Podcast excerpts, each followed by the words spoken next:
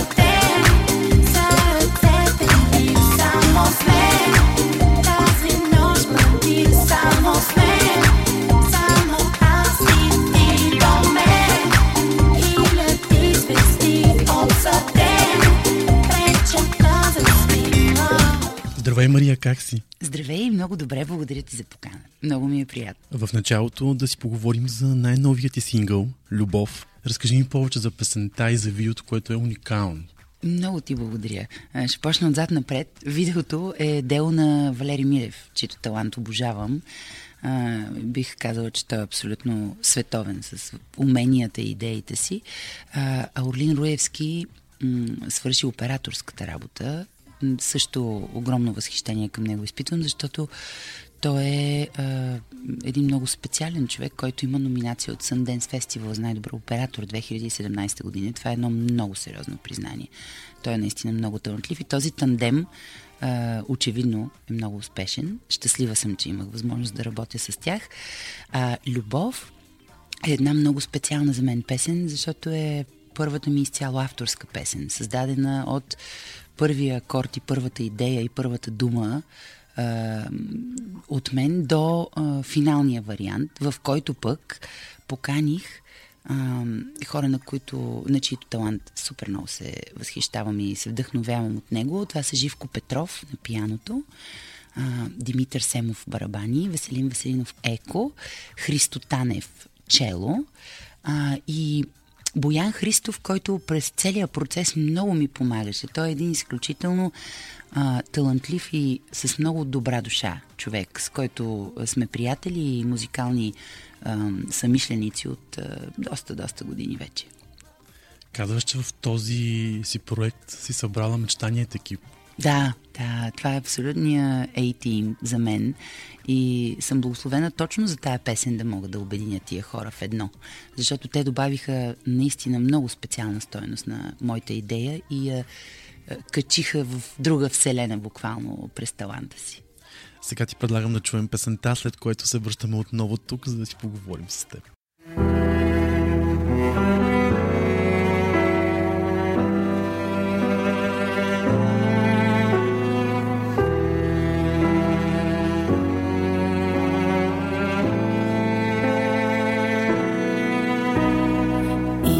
This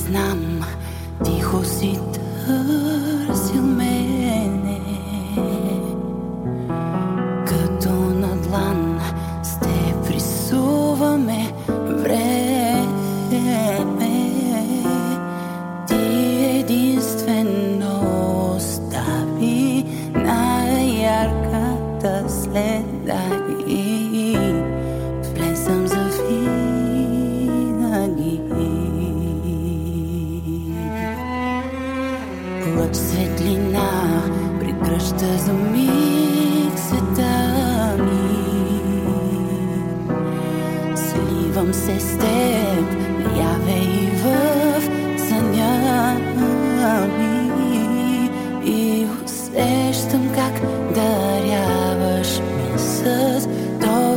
my song, does not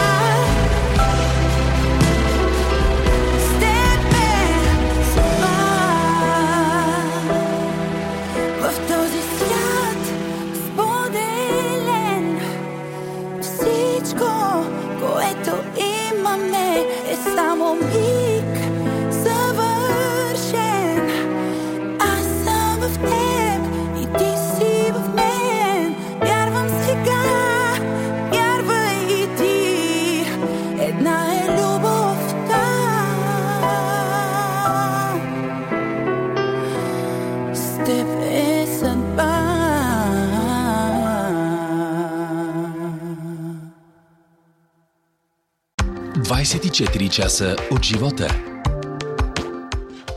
Мария Илиева е мой гост в подкастът тази седмица. Чухме най-новият ти сингъл «Любов». Мария, знам, че в момента работиш и по турне.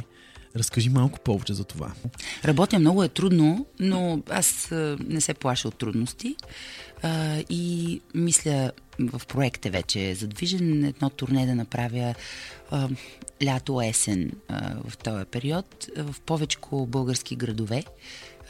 И то в такива, в които не съм била до сега. Естествено, няма да пренебрегна любимите ми големи градове, но интересът ми е насочен и този път и към по-малки кътчета на България, да. За да могат да чуят хубавата българска музика. О, благодаря. Ами за да мога и аз да си доставя това удоволствие от среща с публиката. Защото винаги публиката от тези по-малки населени места, идвайки на мои концерти, се налагало да пътува и да полага усилия. А пък когато си на територията на някой, в която никога не си стъпвал, е много по-специално и емоционално това общуване и тази среща. И аз нямам търпение наистина в тези по-малки театри и зали да влезе моята музика. Като заговорихме за турнетата, да те върнем малко назад в годините. Помниш ли твоето първо турне с Каризма и с Шкумбата? О, как няма да го забравя, как няма да го запомня за винаги. Това е незабравимо. Да, беше много, много емоционално. Аз току-що бях издала моя първи албум «Лунен сън». Каризма имаха немалко мега хита. И Шкумбата, който е супер сладък и много забавен човек, той пък беше свързващото звено помежду ни. И обиколихме България, ама това беше някакво гигантско турне в много градове. Никога няма да забравя тая разкошна истерия, обожание. Огромни опашки, петорни опашки пред залите и клубовете, в които ние пеехме.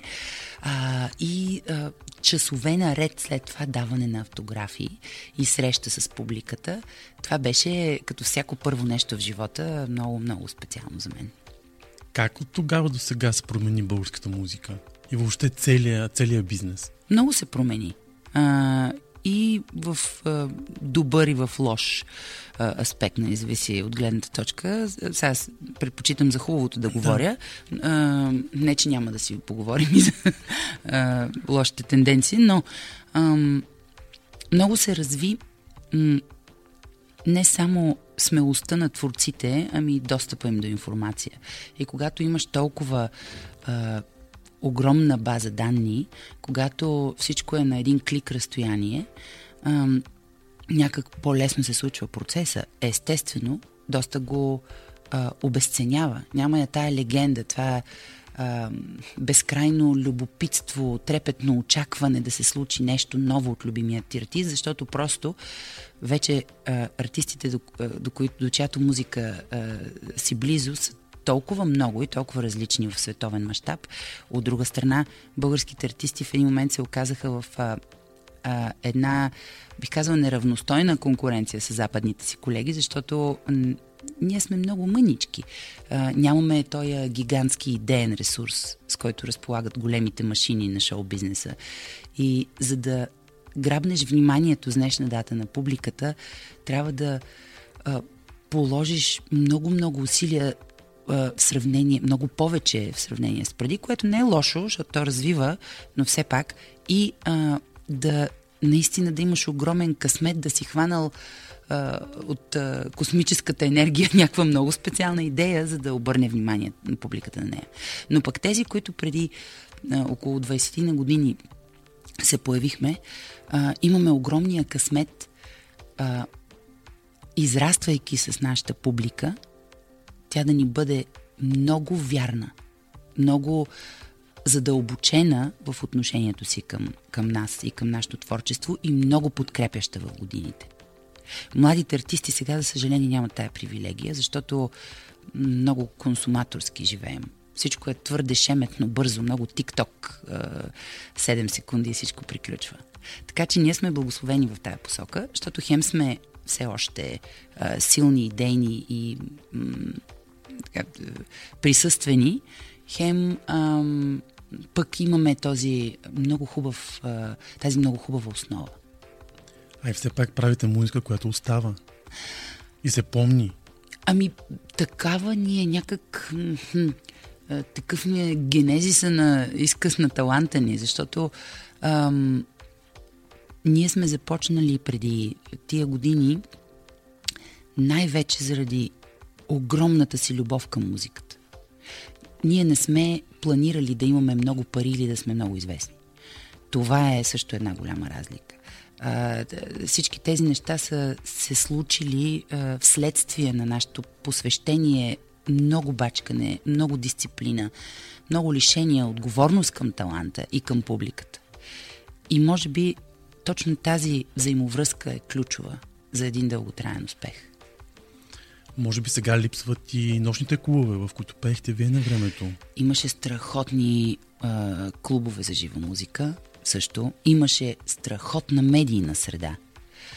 Няма да забравя телевизия ММ, това беше една цяла ера в нашето битие. И изобщо всички журналисти, музикални редактори, те бяха наши съмишленици. Те много се вълнуваха от всичко, което предстои. Много ни помагаха, свързваха ни с публиката в този смисъл. И публиката имаше огромен избор. Можеше да си хареса любимия артист в любимия стил.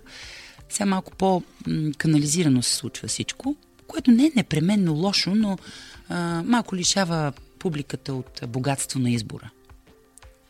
А сега може би малко по-лесно, защото има интернет. Да, тая информация, този достъп, за който си говорим, да. Бързия достъп, и плюс и минус, защото от една страна много бързо виждаш и чуваш, от друга страна си пренаситен. Сбъдна ли се луният сън на Мария Илиева? И така в много крайно метафоричен план,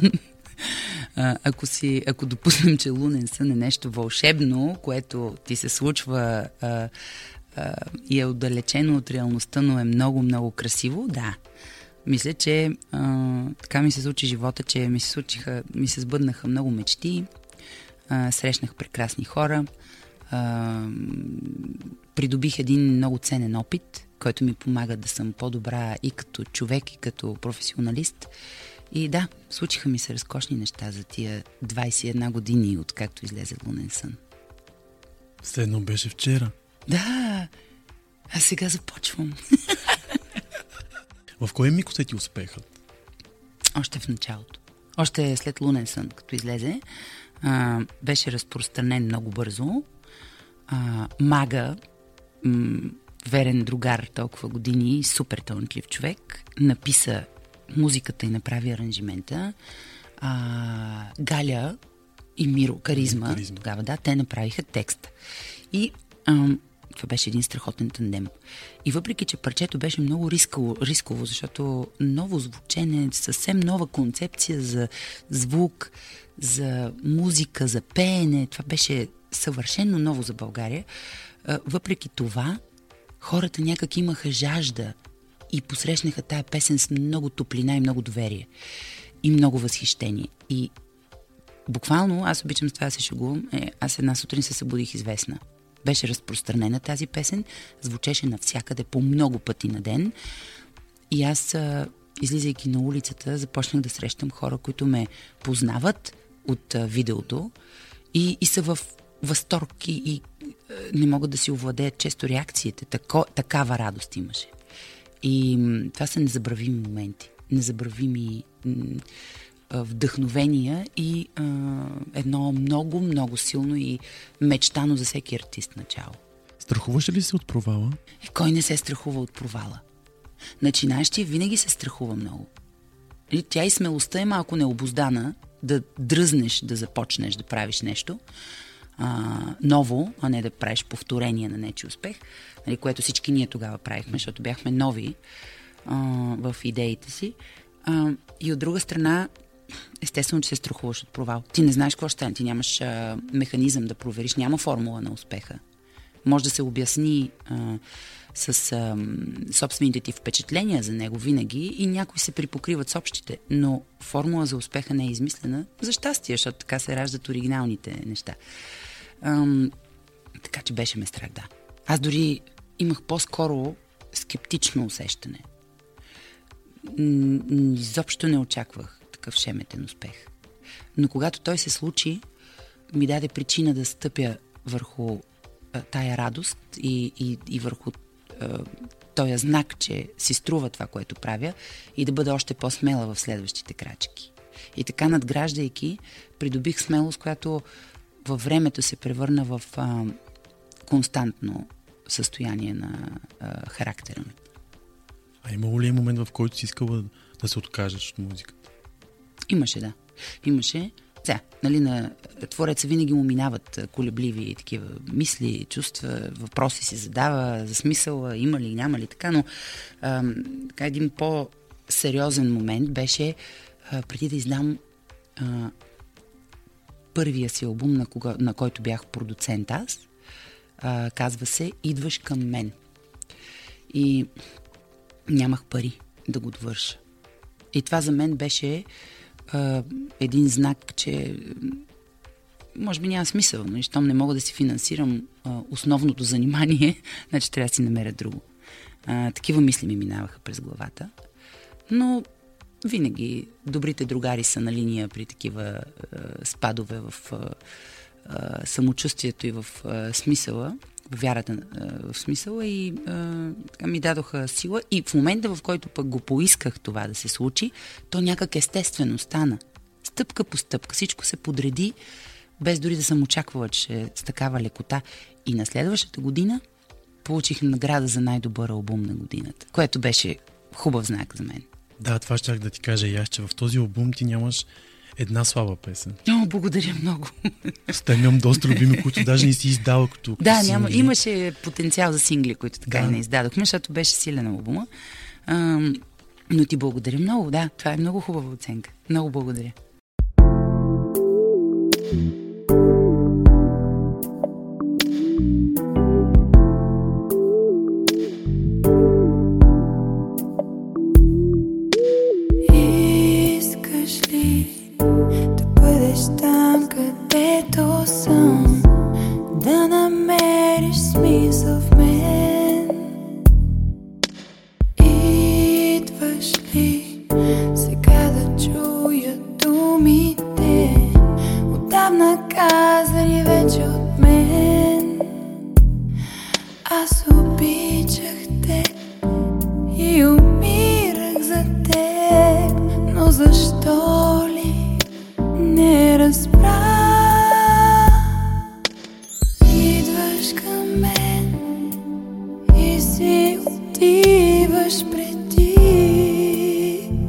Идваш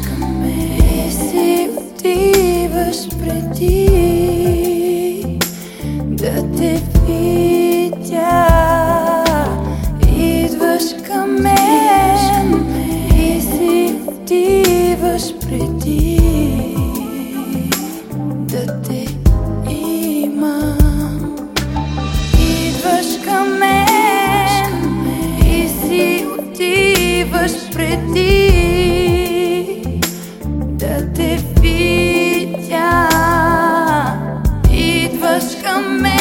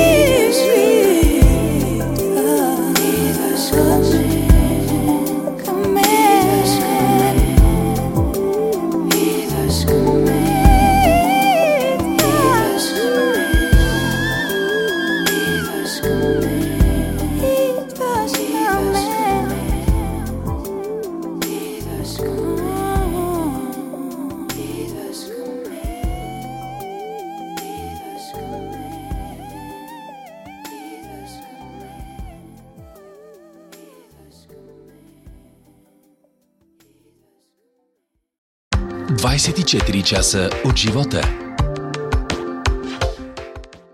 Мария Илиева е моя гост в подкастата тази седмица. Ако сега трябваше да стартира твоята кариера, би ли избрала отново същия път? О, или, да. Или би нещо променила? Бих го адаптирала към съвременните бизнес модели със сигурност, защото ние сме правили, сме се развивали на база опит, грешка. Ние не сме имали ноу-хау тогава. Не знаехме как се случва този бизнес и пробвахме. И ако стане супер, ако не стане, пробваме по друг начин. Сега са много по-провървяни тия пътеки и бизнес модели, но ако ме питаш за основния смисъл, за дързостта, умението да управлявам таланта си, разбира се, подкрепена от хора, които знаят и могат, нямаше да нищо да променя. Само модела, но съдържанието не.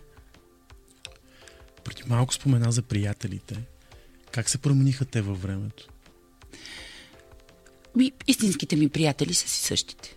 Аз във времето придобих и нови приятелства, които са ценни за мен. Музиката ме срещна с разкошни хора, на чиято личност се възхищавам и на немалка част от тях на талант също. Но основното ядро приятели са ми такива старите другари. И те не се промениха.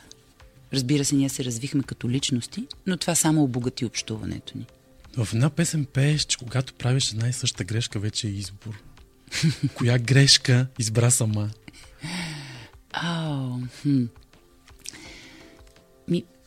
Аз си обичам грешките.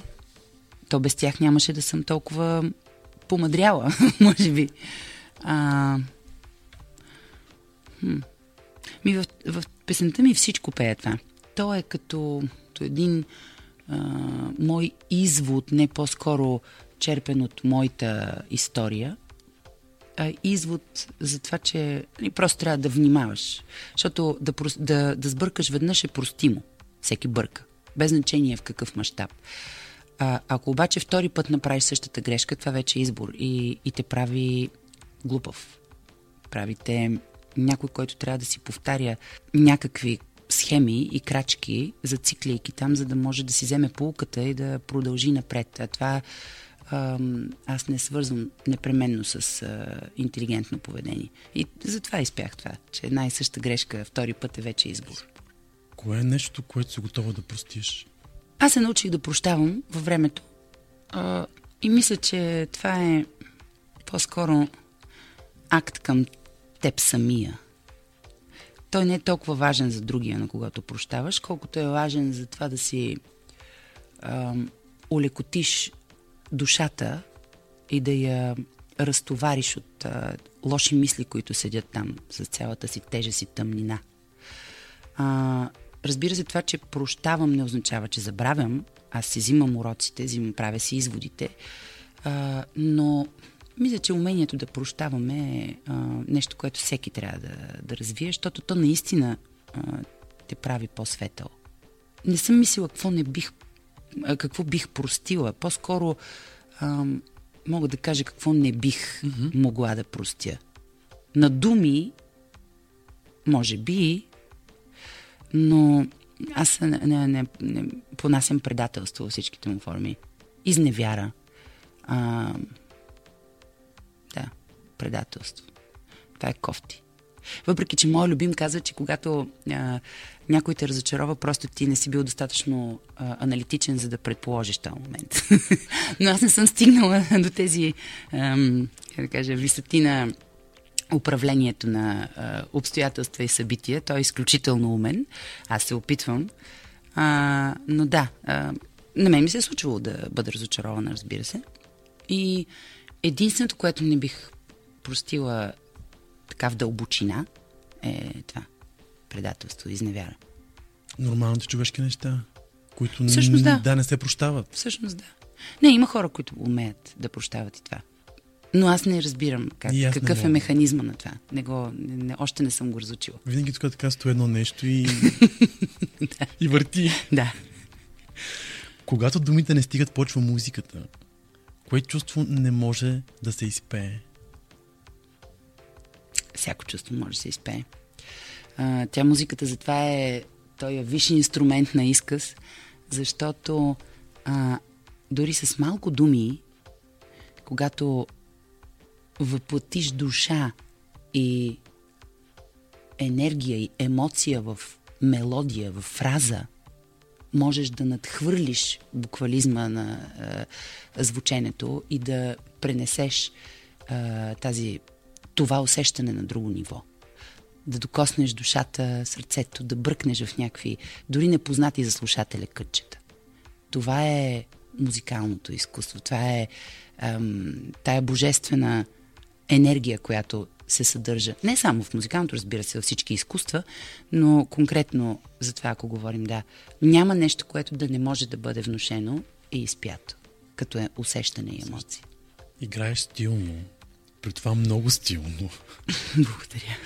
С какво се отличаваш от останалите? Това не е моя оценка, това публиката би трябвало да го каже, критиката също. Мисля, че си приличам с успелите хора, които имат относително дълготраен успех в това, което правят, с посвещението, дисциплината, развитието на таланта и отговорното отношение към него и непрестанното бачкане. Аз не спирам. Въпреки, че синглите ми не са издавани твърде често, аз не спирам да работя за това, за музиката, да се развивам, да експериментирам, да мисля, да планирам.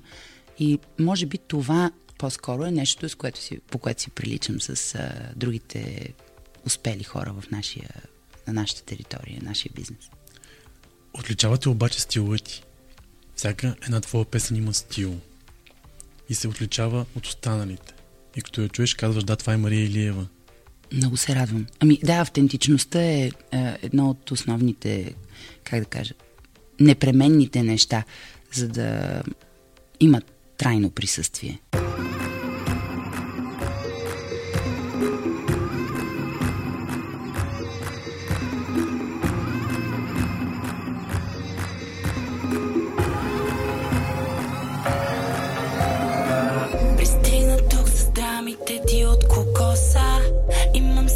Защо и чужди да износвам? Не пипай чувствата ми, мръсен зад стъклоса. Остават отпечатъци, които нося. Няма виновни, трябваше да си направя извод. Една и съща грешка, втори път е вече избор. Не мога да се заблудя, за да се влюбя. Не мога да си позволя да се изгубя. Изгубя ли себе си, знам, че губя всичко.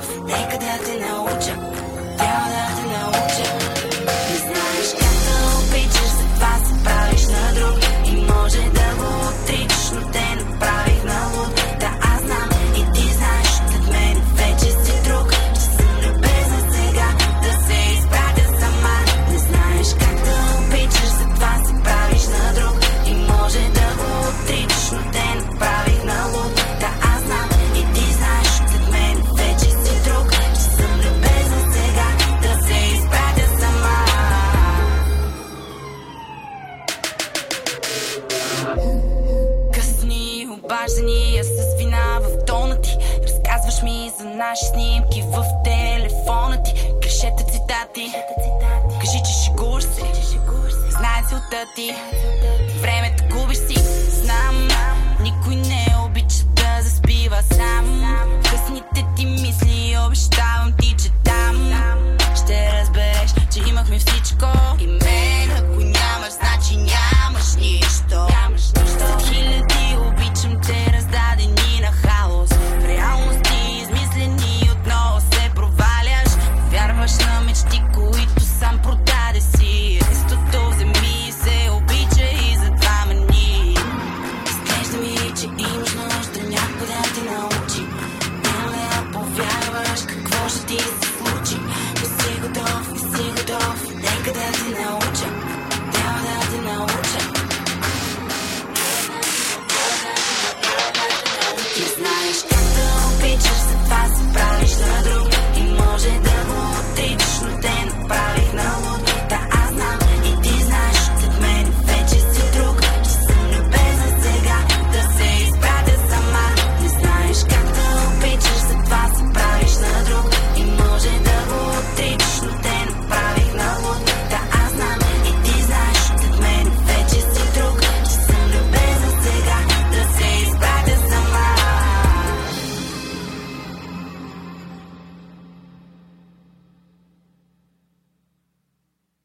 24 часа от живота. Мария Илиева е мой гост в подкастът тази седмица. Как балансираш твоят професионален живот и този на майка? Много е хубаво. Много е хубаво. Дори не съм подозирала, че с такава лекота ще минавам през този фин баланс. Защото аз искам дечицата ми да са щастливи с моето присъствие. И то да е активно. Не искам да присъствам уморена, не искам да ме няма и така и се справям добре. От друга страна, не искам пък кариерата ми да страда, но когато си спокоен в бита си, когато си щастлив и обичан, някак всичко се случва с лекота. И съм щастлива да мога да установя това при тези всички обстоятелства. А те музикални ли са? Совия е малка, но за сметка на това си експлоатира гласните струни в момента с едни пищящи звуци, ултрависоки честоти, което така ни държи в тонус с баща ѝ. Александър е много артистичен. Той много обича да пее, да прави представления, качва се на един стол вкъщи, има една китара и микрофон със стойка, такива детски. Постоянно ги носи в хола и започва да прави разни неща. За съжаление малко фалшивичко пее, но за мен е важно да има отношение към музиката, пък музикант може и да не става. Нямам нищо против. Не се знае, още е малък. Да, малък е. Той почна малко по-вярно във времето да пее. Момчетата малко по-бавно така ви се случват някои неща. Но ще ми се той да... Ако е ултра, гига, мега талантлив, гениален, естествено, че ще го подкрепям във всяка една сфера, която избере. Но ми се ще да си развие мозъка преди да... И не преди, успоредно с мислите за изкуство, защото живеем във време, в което трябва да си много умен и аналитичен, за да си успешен. А ако някой от тях след години реши да се занимава с музика професионално, ще го спреш ли? Или напротив? Ако видя дълбок смисъл, ако видя талант, не просто някаква временна история, мода, естествено. Аз мисля, че всеки родител трябва да си подкрепя безкрайно, с много любов и с много насърчаване децата в момента, в който види, че те имат интерес и той е покрит. Не, какво искаш да ги научиш? Като начало да са качествени хора, добри хора, стойностни, с хубави ценности, да умеят, да обичат, да имат добра емоционална интелигентност, да си потискат и контролират по-скоро, не потискат, но да разбират и контролират недостатъците, лошите си страни. Това си мечтая. По-скоро си мечтая в човешки план за тях, отколкото в някакъв професионален. Нямам амбиции да стават номер едно в каквото иде. Дай Боже, но ако имат качество. Да се върнем още малко назад с машината на времето. Така. Спомняш ли си предаването само за теб? Как да не го помня? Това беше толкова сладко. Ти помниш ли го в един хол? Помня го, даже подсети ме. Някой ден ще ти дам, имам един VHS с предаването. Моля те, да, супер. Да, още го пазя. Това е страхотно. Моля те, трябва да го прехвърли на някакви съвременни носители. Да, това ми е голям спомен. Телевизия Центрум група. Няма я вече. Няма. То беше толкова... Ето за този ентусиазъм говоря. От нищо нещо правехме, но идейният ресурс беше разкошен. И всички бяхме толкова посветени, толкова много давахме свръх себе си, за да се случват нещата, че ето, нали, това е едно от тях. В един хол, на един апартамент имаше студио и... Аз водех едно предаване на живо всяка сряда, час и половина мисля беше, да. Само за теб, с моята банда Високо, и водех и пеех и беше голям купол. Обаждаха се зрители, стихоплетстваха. Хубави времена бяха, много беше забавно, да. Много хубаво време. Тогава всъщност ме забелязаха първите ми продуценти, защото са ме гледали Българска музикална компания и ме поканиха на среща за моя първи договор, Аз не можех да повярвам какво ми се случва. Това беше толкова специално за мен. И естествено малко се пооплаших, защото за първи път видях договор, който е 20 страници. Но рискувах. И това беше най-хубавия риск в посока музика, който съм взимала в началото на кариерата.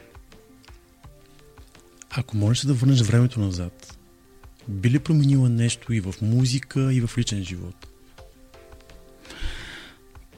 Не, мисля, че всичко се случва на време. Когато много бързаш и на всяка цена натискаш в някаква посока, обичайно се получават изкривявания. План чисто като структура на живота ми до тук, много ми се щеше да съм си срещнала любовта на живота малко по-рано. Е, това, може би. Защото, какви песни щях да напиша аз. Какво богато творчество любовно щях да съм изляла. Нали? И това, може би, ама наистина всичко се случва с времето си. И аз мисля, че сега е бил най-добрият момент. И сега започваш с Сега започвам с нова ера. Да, това ще бъде вече световната кариера. Да. Започва от тук нататък. За какво си мечтаеш? За Грами. Ето, искам Грами. Ето, каза го вече. Мисля, че мога да го заслужа. Записано е, казала си го. Много те моля, прати този запис, където е нужно. Добре. Знаеш ли какво ми се случи? Ето, сега ще ти разкажа една много вдъхновяваща история. Аз имам няколко такива в живота и в кариерата ми, които са като стълбове на моето вдъхновение. И бих казала самочувствие също. В Санта Моника, в Лос-Анджелес, в един разкошен, може би един от най-старите джаз клубове, се запознах с жестоки музиканти. Кевин Флорной, който е пианист, включително в момента на Шака Кан е пианист. Да, той жестоко работи в Холивуд Студиос. Той е член на Грами Академията. И той 2 пъти ми писа, много развълнуван, защото ние установихме контакт, станахме приятели с него, с бандата, музикалния директор на Даяна Рос, разкошен също, барабаниста, който е работил и с Арета Франклин, с Шака Кан в момента. Изобщо те са изключителни музиканти, на много високо ниво. Писаха ми възхитени от песента ми "Любов". За първи път ми се случи тази песен. Изобщо те, от всичките ми песни на тази да обърнат внимание. И Кевин ми писа даже 2 пъти. Първо като я представих в едно телевизионно шоу, после, само като аудио и така, после вече като видеореализация. И такива топли и силни думи ми каза, да чуеш от човек на това ниво, тази оценка е голяма привилегия и голям двигател. Така че си искам Грамито. Еми, Кевин да действа. Какво успява да те вдъхновява с днешна дата? Семейството ми, любовта. Сега съм на тая вълна, въпреки че, разбира се, сега планирам да си направя един авторски албум, както съм почнала с "Любов". Имам разни идеи, искам да ги споделя с публиката.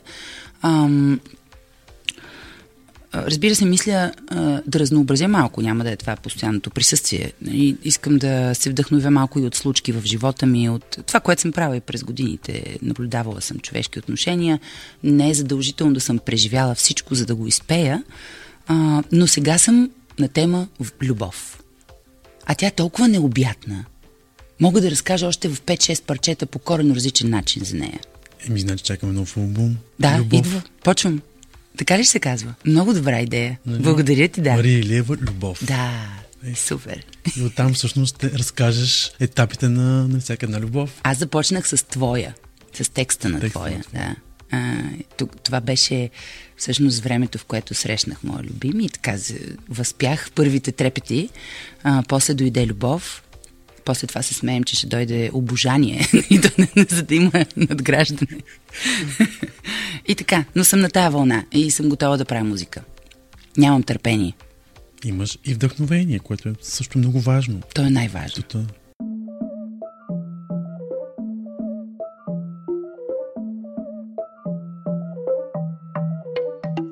Пристигна с късно на лято и не зная точно как.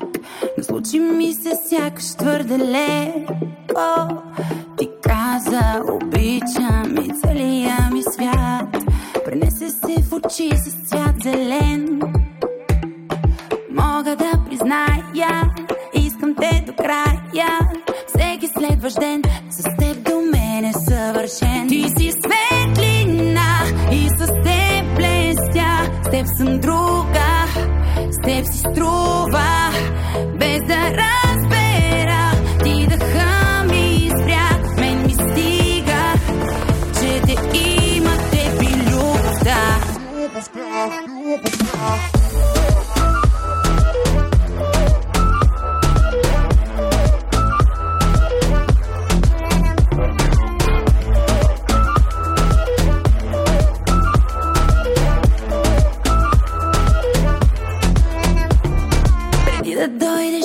Аз вярвах плахо в любовта и не намирах смисъл да обичам. Вярна посока бе този път към те. Кажи, че винаги ще е така. Мога да призная, искам те до края. Всеки следващ ден с теб до мен е съвършен. Ти си светлина и с теб блестя. С теб съм друга, с теб си струва, без да разбера. Ти дъха ми изпря, мен ми стига, че те има, те би любовта.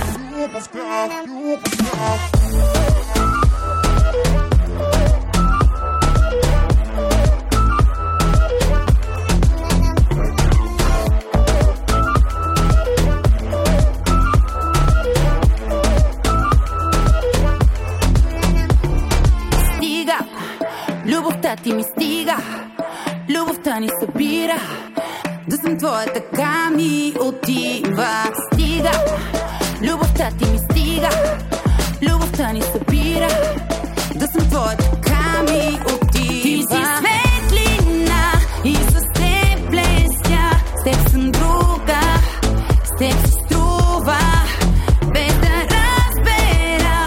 Ти дъха ми изпря, мен ми стига, че те има, те би любовта.